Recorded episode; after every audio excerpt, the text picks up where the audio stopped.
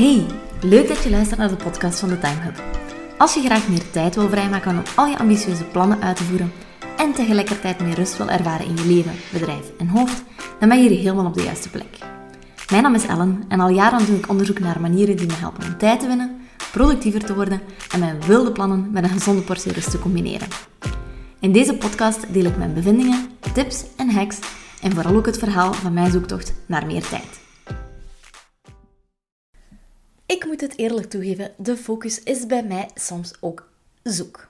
De ene dag kan ik met gewak uren aan een stuk onafgeleid doorknallen en de andere heb ik elke duif die langs mijn raam passeert toch wel gezien. Toch weet ik dat ik eigenlijk veel meer voldoening haal uit mijn dag als ik een paar uur met volle focus heb kunnen werken. Ik probeer dus op dagdagelijks basis zoveel mogelijk tips toe te passen die me toelaten om in die focusmodus te geraken. En ik deel vandaag met plezier hoe ik mijn focus probeer te bewaren in een afgeleide wereld. Want ja, ik heb het effectief in deze aflevering ook effectief over een afgeleide wereld.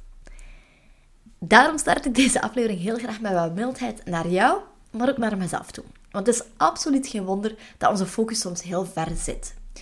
Enerzijds hebben we namelijk een brein dat hier niet op ingesteld is. En ten tweede wil de wereld jou ook gewoon constant afleiden. Ik ga beide eventjes wat verder ingaan. En de eerste reden waarom dat we zo vaak afgeleid is, is omdat ons brein daar effectief naar op zoek is. Want hoewel we evolutionair gezien tegenwoordig al veel verder staan dan in de oertijd, zijn er toch bepaalde delen van ons brein in deze periode blijven hangen. Denk bijvoorbeeld aan de alomgekende fight-or-flight reactie wanneer dat we ons in een gevaarlijke situatie bevinden. Zo heeft ons brein eigenlijk ook een vernuftig trucje ontwikkeld dat er in de oertijd voor zou zorgen dat we niet opgegeten zouden worden. Maar dat is een trucje dat er tegenwoordig voor zorgt dat we ons zelden voor de volle 100% kunnen focussen. Het ding is dat als je in de oertijd in deep focus mode je avondeten zou hebben zitten bereiden, en er kwam een leeuw op u af, die dacht, ja, jij kunt wel eens mijn avondeten zijn, hehe, dan hadden we mogelijk een probleempje, want dan had je die leeuw niet gehoord. Ons brein heeft dus evolutionair gezien een systeem ontwikkeld om ons brein te gaan helpen. Tussen aanhalingstekens. Je kunt het vergelijken met een soort van personal assistant, maar voordat je nu gaat denken, joepie, een eigen Siri in mijn hoofd, het is dus eigenlijk niet zo handig. Want uw personal assistant scant voor u, als het ware, tijdens de dag constant uw omgeving op potentiële gevaren. Of triggers of impulsen of dingen die interessanter, leuker, handiger, fijner zijn dan wat jij nu op dit moment aan het doen bent. Die personal assistant is ook de reden waarom dat je, als je naar je gevoel ehm, op een feestje bent en je bent 100% aandachtig in gesprek met iemand, dat je toch je naam kunt horen vallen aan de andere kant van de kamer. Dus als iemand je naam noemt, dat je dat gehoord hebt. Dat is je personal assistant die dat alles aan het scannen was en dacht, dat is ruis, dat is ruis, dat is ruis. Maar ah, iemand zegt uw naam, dat is misschien voor u wel interessant. Dat is al het ene feit. Dus we hebben een personal assistant in ons hoofd die eigenlijk constant op zoek is naar die impulsen en die extra triggers. Het tweede wat er heel vaak gebeurt, is dat de wereld ons ook gewoon wil afleiden. Alles wat je tegenwoordig hoort, ziet en ervaart, zorgt ervoor dat we ons steeds minder kunnen focussen. De content die je voornamelijk consumeert is gericht op korte, snackable, leuke video's en informatie. Onze notificaties trekken aan onze mouw om ons een shot aan dopamine, het gelukshormoon, te geven. Want daarvoor zijn ze georganiseerd of daarop zijn ze ingericht. We werken in open workspaces die ons constant afleiden met te veel lawaai. En dat zijn maar een paar voorbeelden. Superleuk voor je personal assistant die denkt, woehoe, feestje, lekker veel triggers. Iets minder tof voor onze productiviteit. Al deze gegevens zorgen ervoor dat je kunnen focussen bijna een competitief voordeel geworden is. Ik geloof zelf dat focus heel vaak het verschil maakt tussen een productieve en een rusteloze dag, tussen vooruitgang maken met je doelen en blijven aanmodderen, en tussen een voldaan gevoel aan het einde van de dag en een deuk in je zelfvertrouwen. Let er maar eens op, je beste, meest productieve werk komt altijd voor uit de momenten waarop je in deep focus mode aan het werken bent. Nu, het is dus tijd om te leren hoe dat je die afleidingen zoveel mogelijk kunt minimaliseren. En voor mij is de belangrijkste strategie die ik elke dag opnieuw hierin gebruik, is om proactiviteit te verkiezen boven reactiviteit. Dat is meteen de allerbeste tip die ik u kan geven om je te focussen in een afgeleide wereld. Dat is op het moment dat je start met werken, of zelfs niet starten met werken, dat je je dag start, dat je altijd proactiviteit verkiest boven reactiviteit. Dat betekent dat bij mij standaard al mijn meldingen uitstaan op mijn telefoon. Ik moet actief beslissen om een applicatie in te gaan kijken, om te kijken wat er gebeurd is, of om gewoon te zien wat er ja, te bespeuren valt.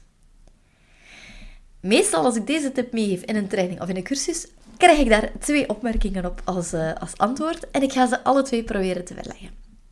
De eerste is, ja, maar wat als ik dan vergeet, hè, al mijn meldingen staan uit, maar wat als ik dan vergeet om die applicatie in te gaan en alles te gaan checken?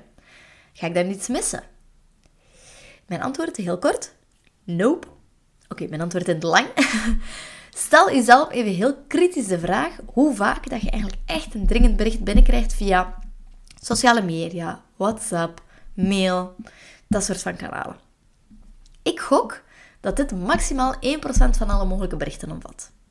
En voor die 1% aan berichten laat je heel de dag doorstoren? Hmm, dacht het niet. Tijdens een training had bijvoorbeeld een, deelnemer ook ooit eens de schrik dat ze veel te veel zou missen in groepchats en dat mensen daardoor misschien niet meer met haar zouden willen babbelen. Mijn reactie daarop was, als je met die angst zit, weet dat ik hier heel zwart-wit in ben, dus vergeef mij daar ook voor, dat één, niet mijn type vrienden zouden zijn die dat zouden verwachten. En twee, dat ik dan persoonlijk veel liever gewoon met iemand in het echt afspreek om echt een kwalitatief gesprek te voeren, dan dat ik elke dag vijf oppervlakkige WhatsApp-berichtjes beantwoord. Dus dat was al opmerking nummer één. Als je het vergeet te checken, ga je dan iets missen. Ook uh, mensen die zeggen, ja, maar we hebben toch ook nog dringende berichten die kunnen binnenkomen. Mijn tip hierin is altijd: zorg voor één kanaal waarop dringende zaken kunnen binnenkomen. Zet al de rest uit qua notificaties en communiceer dat dan ook heel duidelijk. Elimineer de nood om je meldingen aan te moeten hebben laten staan. Dat was geen juiste zin, maar maakt niet uit.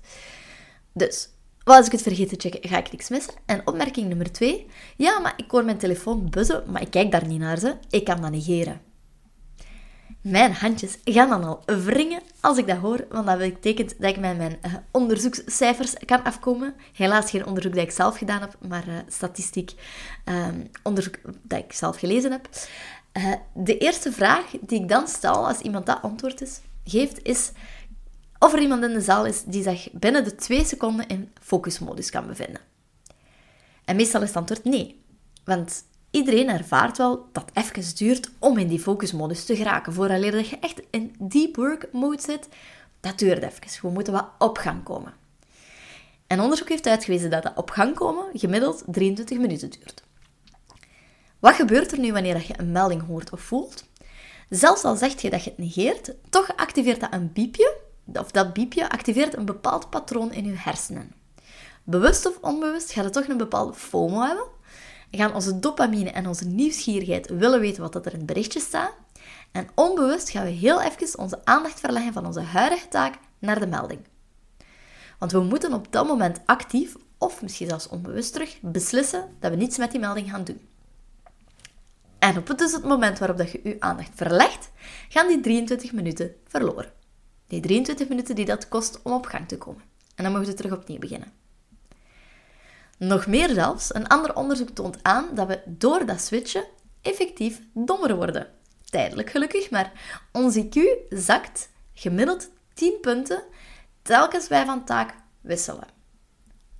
Als je dan weet dat we gemiddeld 566 keer per dag van taak wisselen, dan verklaart het waarschijnlijk perfect waarom dat je soms het gevoel hebt alsof je niets gedaan hebt gekregen op een dag.